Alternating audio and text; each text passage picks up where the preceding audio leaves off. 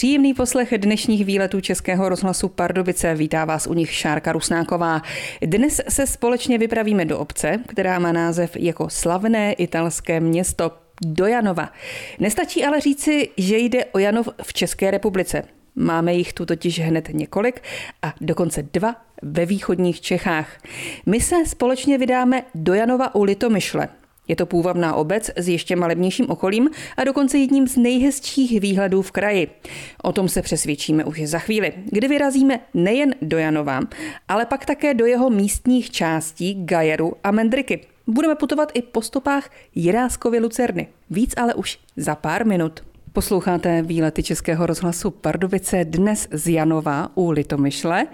Janovů je v České republice velká spousta. Kolik přibližně alespoň, na to se zeptám starosty této obce, tohoto Janova, Luboše Jiskry. Já se přiznám, že pokud já jsem někdy v kdysi počítal, tak si myslím, že je Janov okolo 13 jsou rozesety po celé republice, některé jsou obce, některé jsou městysy, ale my, jakoby Janov, který je u Litomyšle, tak vlastně my máme cirka tisíc obyvatel. Vy to máte vlastně přibližně stejně daleko do Litomyšle i do Svitav, je to tak? A my to máme přibližně stejně, jak do Litomyšle, tak i do Světav a máme to i stejně pomalu do Hradce Králové, Olomouce, samozřejmě dále Praha, ale víceméně jsme v takovém středu té republiky a od nás se nám opravdu velmi dobře cestuje. Navíc se k nám blíží i dálnice od Vysokého míta, to znamená, že pro nás cestování opravdu je komfortnější a nemusíme se k té dálnici dostávat různými způsoby. Já jsem se ještě chtěla zeptat právě, když je tolik těch Janovů, jestli k vám nepřijde třeba pošta z jiného Janova. Já vím, že třeba Janov je ve východních Čechách i u Rychnova. Jednou nebo dvakrát už se nám to stalo, že sem prostě přijde ale spíš hodně lidí bojují ne s Janovem, ale s Litomyšlí, kde k nám chodí Litomyšl s tvrdým a s měkkým obráceně, nebo tvrdé i obě dvě, nebo měkké i obě dvě.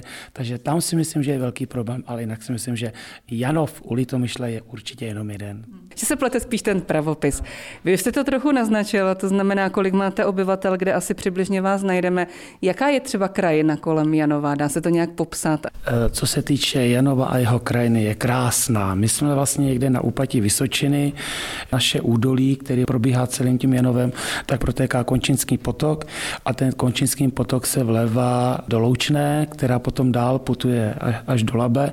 To znamená, že my jsme i víceméně na takovém rozvodí, protože vlastně součástí Janova je osada Mendrika i Gajer a na tom Gajeru je vlastně rozvodí, kde to, co nám naprší a teče právě směrem k Litomyšli, tak vlastně teče do Labe a to, co teče potom na druhou stranu do Opatovce, tak vlastně potom teče do Dunaje. Ten Gajer je víceméně nadmořská výška cirka 517 metrů nad mořem. Je to nejvyšší místo vlastně v našem, v našem katastru. Od nás potom vlastně dál nahoru směrem na východ je Česká Třebová. Do ty České Třebovy se k nám eh, dostanete přes Kozlov. To znamená, máme tady nádherné lesy, kde se dá houbařit, kde místní určitě velmi rádi chodí na procházky.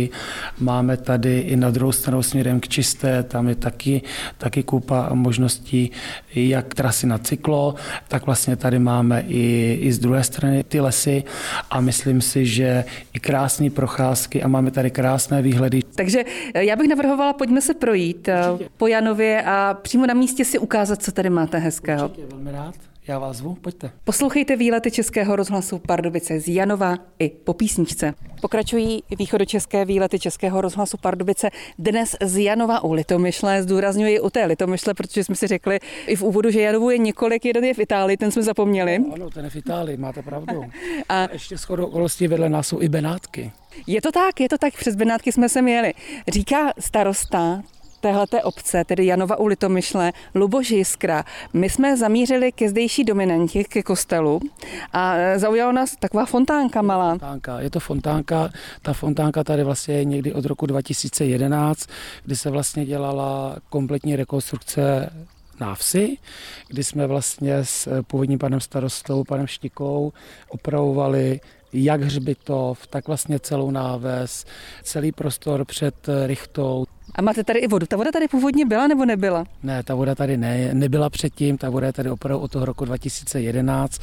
Je to vlastně takový koloběh, kdy se vlastně vracíme k tomu, že někde se člověk narodí, na tom světě je a pak se zase ztratí a vlastně se někde ta voda objeví, zase se ztrácí a vlastně k tomu jsme to chtěli takhle i přizpůsobit, aby jsme se dostali k tomu základu toho bytí a nebytí. Takže má to nějakou symboliku.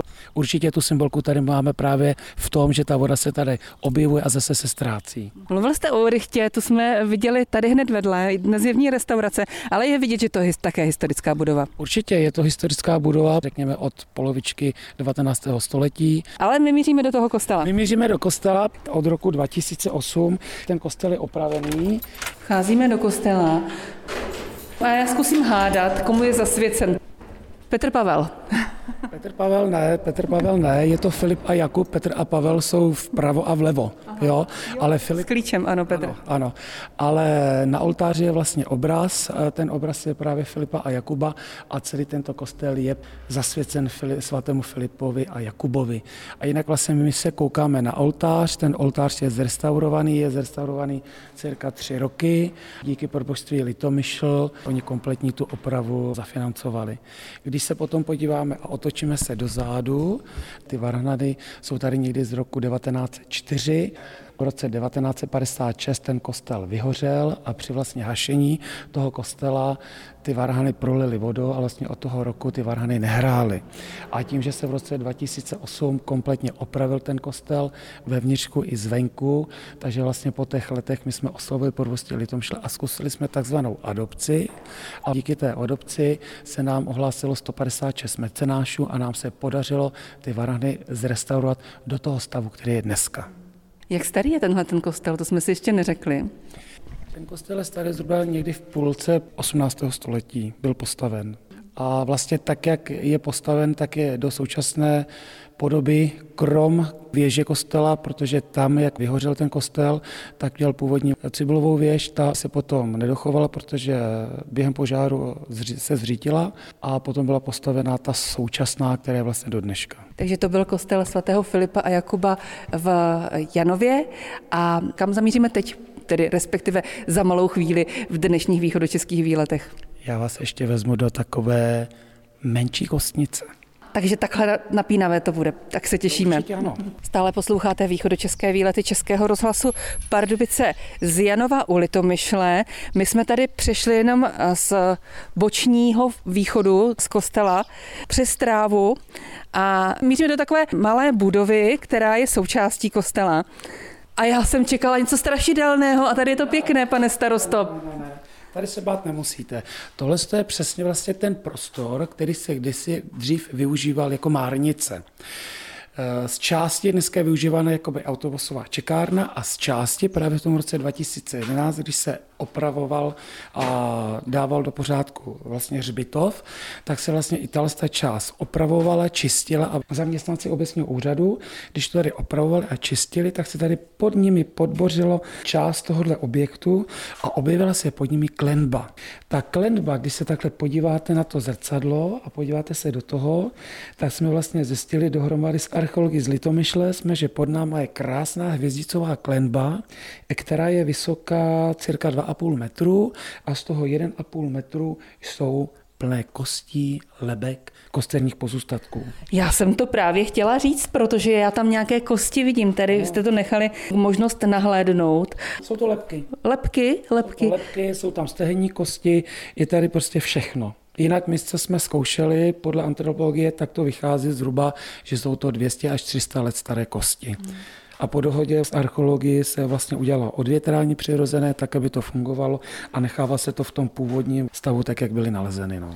Takže skutečně kostnice, nelhal jste, je to pravda? Nelhal jsem, nelhal jsem a jinak vlastně v tomhle tom místě, tak jak dneska tady stojíme, tak my tady vlastně máme udělaný takový, takový prostor, velmi krásný, decentní. Takový výstavní prostor, bych řekla, jako mini výstavní prostor. Jako mini výstavní prostor. Vy jste mluvil o tom hřbitově. Ten hřbitov tady fungoval někdy právě do těch 60 let eh, minulého století, jenže potom vlastně tím, že Janov byl německý a v roce 1945 došlo k odsunu a od roku 1945 se sem vlastně ze všech možných okolních vesnic a regionů přistěhovali nově lidi. Tím pádem ty vazby, které tady byly, se vlastně přetrhaly a ty lidi spolu začali tady žít, bydlet a po několika generací Tady se vlastně nemělo ty hroby kdo starat, jestli jsem to správně pochopila. No určitě ano. Domluvilo se, že ten hřbitov by byl opravdu vhodný, kdyby se obnovil, ale máme to pouze jako urnový háj. Ne, jako nemůžeme pochovávat do země, to nejde. Takže, jestli jsem to správně pochopila, dříve tady byl hřbitov, po odsunu německých obyvatel po konci druhé světové války, tady ještě ten hřbitov byl, ale postupem času zanikl. Přesně tak. Jak to bylo tedy s obměnou toho obyvatelstva? Janov byl původně německou obcí. Byl v Sudetech? Určitě ano. Eh, Janov byl v Sudetech, eh, hranice vlastně Sudet sahají až ještě dál vlastně za Janova směrem ke Straku, to znamená někde mezi Litomyšlí a Strakovem na Černé hoře. Tam byly hranice. To znamená, že jako většina toho obyvatelstva původního odešla. Určitě ano, jak jsme se před chvíli vlastně nacházeli v kostele a bavili jsme se tam o tom restaurování těch varhán, tak my jsme tam dokonce našli dřevěnou cedulku, která byla popsána písmem v Němčině, kde je jasně napsáno, kdy sem přišli ruští vojáci, co se tady dělo během konce druhé světové války, kdy vlastně eh, byli odsunuti ty němečtí původní obyvatele a třeba je tam i napsáno, kdy tady byla první česká mše a to vlastně všechno ještě nám samotné varhany prozradili, aniž bychom o tom něco věděli. To je opravdu pěkné. A víte, kdo to tam nechal, tohleto poselství? Ty varhany, tak jak si myslíme, tak to byl vlastně původní kostelník a člověk, který na ty varhany hrál. Tak to je opravdu krásný příběh z Janova u Litomyšle, kterému patří dnešní východočeské výlety a kam se za pár minut zase vrátíme. Stále posloucháte východočeské výlety Českého rozhlasu Pardubice dnes z Janova u Litomyšle a my jsme se právě teď společně se starostou Lubošem Jiskrou přesunuli do eh, jedné jeho části, do osady, které se říká Gajer. Pane starosto, já bych se vás v úvodu nejdříve zeptala, ten název mě tak fascinuje Gajer. Eh, nevím, jestli jestli znáte jeho původ, ale proč se Janov jmenuje Janov? Asi pravděpodobně podle nějakého Jana. Původní název byl jakoby německý, to znamená Jansdorf, to znamená Janova vesnice.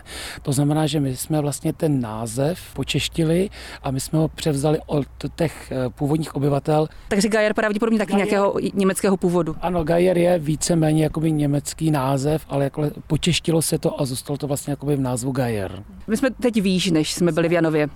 Ano, jsme výš, ten rozdíl oproti Janovské návsi je cirka asi 65 metrů výškových, protože Janov má cirka 465, Gaje má vlastně nejvyšší místo tady u nás eh, je 517 metrů nad mořem.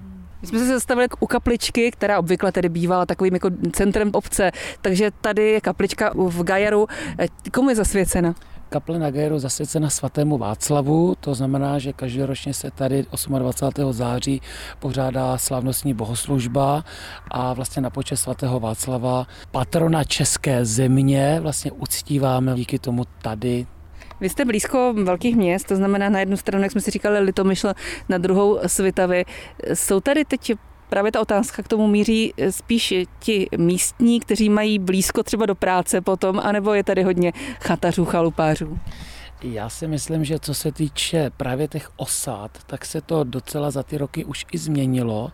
Za prvé Gajer, těch baráčků nových je tady taky hodně abych to nespletl, ale myslím si, že takových minimálně 15 baráčků, kde vlastně ty místní bydlí a máme tady i hodně jakoby mladých rodin s malými dětmi, proto se třeba tady teďka vybudovalo nové dětské hřiště a to samé vlastně máme i na Mendrice, ale ta Mendrika spíš jakoby převážně jakoby taková osada právě těch chatařů, chalupářů. Díky nim tam vlastně máme objekty, které si myslím, že by prostě dneska už nebyly. Vy jste říkal, že jsme v nadmorské výšce 517 metrů nad mořem. To není zase tak úplně jako vysoko, ale je tady rozhled v Gajeru? Eh, rozhled tady určitě je. Dá se tady určitě rozhlédnout, protože když se postavíte na nějaké části Gajera, tak vidíte krásně. A když je dobrý výhled, tak jsou vidět krkonoše, Eh, je vidět Sněžka, je vidět údolí vlastně Polabí, jsou vidět Chvalitická elektrárna se svým komínem. Dokonce si myslím, že je i vidět Ještět, když je opravdu hodně dobře vidět. A co se týče na druhou stranu, tak je určitě vidět eh, začátek eh, Moravské Vysočiny. Takže tady i místo jako pěkných rozhledů. A taky místo vody. Místo vody určitě taky, protože voda, která nám naprší na Gajer, tak z jedné části nám eh, teče do Končinského potoka a Končinským potokem přes Loučnou se dostává do Labe. A co se týče druhé strany, takže to, co nám odteče směrem do Opatovce, tak se vlastně přes Svitavu potom dostává až na Moravu. Tak zajímavý je Gajer, jedna z eh, vesnic, která patří k Janovu u Litomyšle. A my se za chvíli ve výletech Českého rozhlasu Pardubice podíváme do té druhé, do Mendriky. Součástí Janova je kromě Gajeru také Mendrika. Tam jsme se vydali ve výletech teď a to hlavně proto, že tady mají lovecký zámeček a zřejmě toto místo se stalo předlohou jedné z nejslavnějších divadelních her Aloise Jiráska Lucerna. Alespoň to tvrdí ředitel Svitavského gymnázia Milan Báča. Jirásek Mendriku dobře znal. Z Litomyšle, kde učil, to není zas tak daleko, tak um, asi proto. Jirásek rád cestoval pěšky se skupinou svých přátel do okolí Litomyšle v době, kdy Litomyšli učil a jedním z cílů právě byla Mendrika. Znal to prostředí tady, viděl, že tady býval mlín, že tady je zámeček, tehdy tady byly i hluboké lesy, které tady už dneska nejsou. A v té době se dočetl v nových sedláčkových spisech o hradech a zámcích o takové zvláštní povinnosti poddaných, kteří museli pánům tady svítit a udržovat ohně. A vznikla tam ta myšlenka, že poddaní by měli svítit nějakou lucernou při cestě eh, na zámeček. A všechno nahrává tomu, že se to odhrávalo právě tady. Takže tohle měl být lesní zámeček původně, uprostřed lesa, tedy zámeček. Ano, to, co tady je, to je skutečně zámeček, dneska už eh, slouží jiným účelům, sociálním. Původně, kdy litomyšlské panství patřilo Penštejnům, tak tady vznikl jiný zámeček na stejném místě. Ten zámeček Penštejn věnoval své manželce, což byla španělka Marie Manrik de Lara, z toho jejího jména Manrik vzniklo to Manrika, Menrika a nyní tedy Mendrika. A později zámeček byl přestavěn, to už bylo za jiných majitelů a a jsme tady prostě u zámečku společně tady s kaplí svatého Huberta, kde se ten děj pravděpodobně odehrává. Jirásek sám o tom přímo takhle nemluvil, že by to bylo zasazeno sem. Ale tady prostě nahrává tomuto prostředí spousta dalších okolností, třeba i personální. Eh, posluchači možná znají i postavu třeba podučitele Zajíčka, který se pisoval tu poníženou supliku pro paní kněžnu a, a ta má reálný podklad i tady na Litomešlsku, takže tady prostě všichni víme, že se to odehrávalo na Mendrice. Takže Lucerna na Mendrice. Vy jste zmiňovala tedy toho podučitele. Co mlinář? Mlín tedy tady je, nebo byl? Ano, je to kousíček eh, od tohoto zámečku eh, směrem jakoby do Janova, téměř na rozhraní Mendriky a Janova.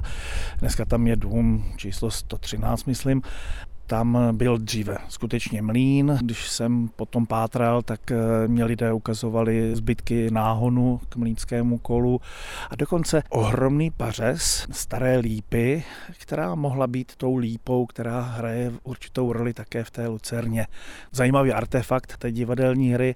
Dneska už to je jenom pařez zarostlý trávou. My jsme teď měli jednu takovou vzácnou příležitost, jsou tady na nás velmi hodní, eh, možnost podívat se sem do loveckého zámečku Mendrik říká. Vy tady máte u vstupu nějaké informace o tom loveckém zámečku oseda Mendrika, Vratislav z Pernštejna, 1530, 1582. Současná podoba, tady vidíme, je z roku... Ta přestavba proběhla v roce 1775 a vydržela do současných dní, samozřejmě po různých rekonstrukcích. Ona tady bývala dokonce i vojenská nemocnice, byl tady nějaké ředitelství lesního úřadu, eh, lesní školy, Fungovalo to také jako rekreační zařízení pro zaměstnance jednoty a dneska tedy je to domov pro řeholnice.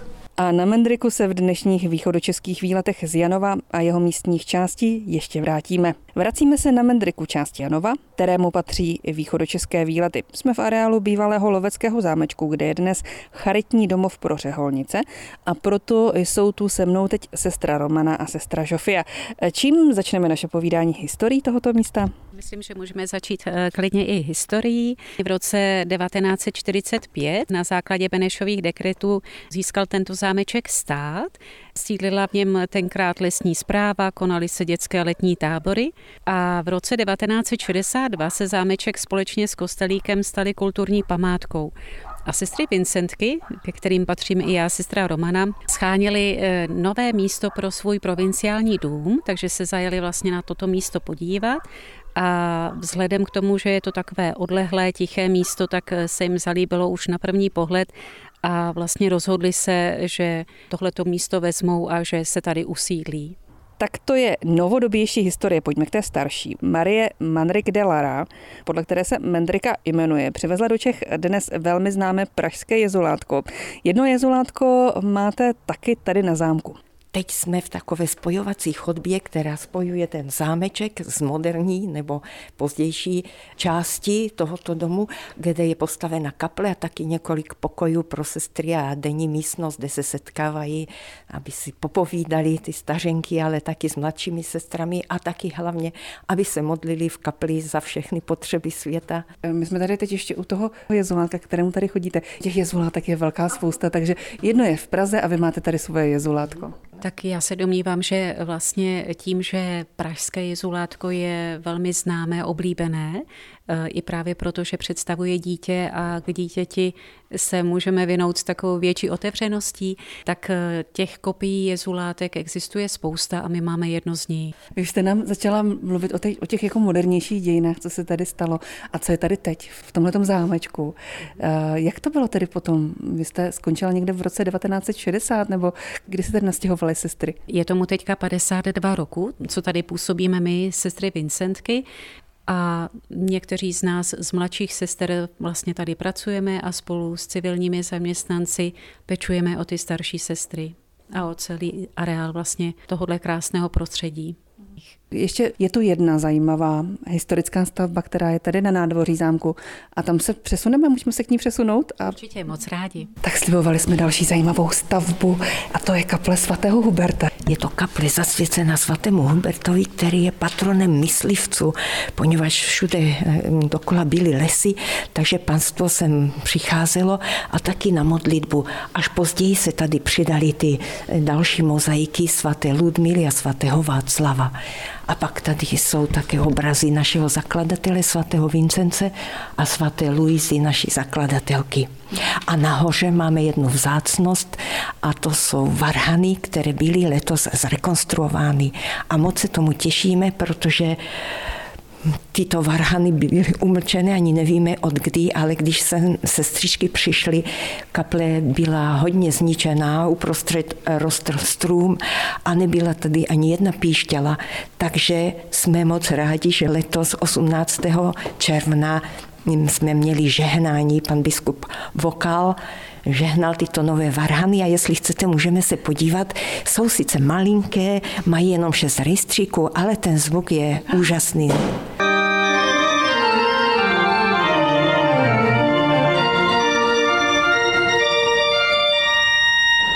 Tak já vám moc děkuji za krásné povídání a za úžasný zážitek tady z tohoto prostředí v Mendrice a obecně v Janově, kterému patřily dnešní výlety Českého rozhlasu Pardubice, které připravila Šárka Rusnáková.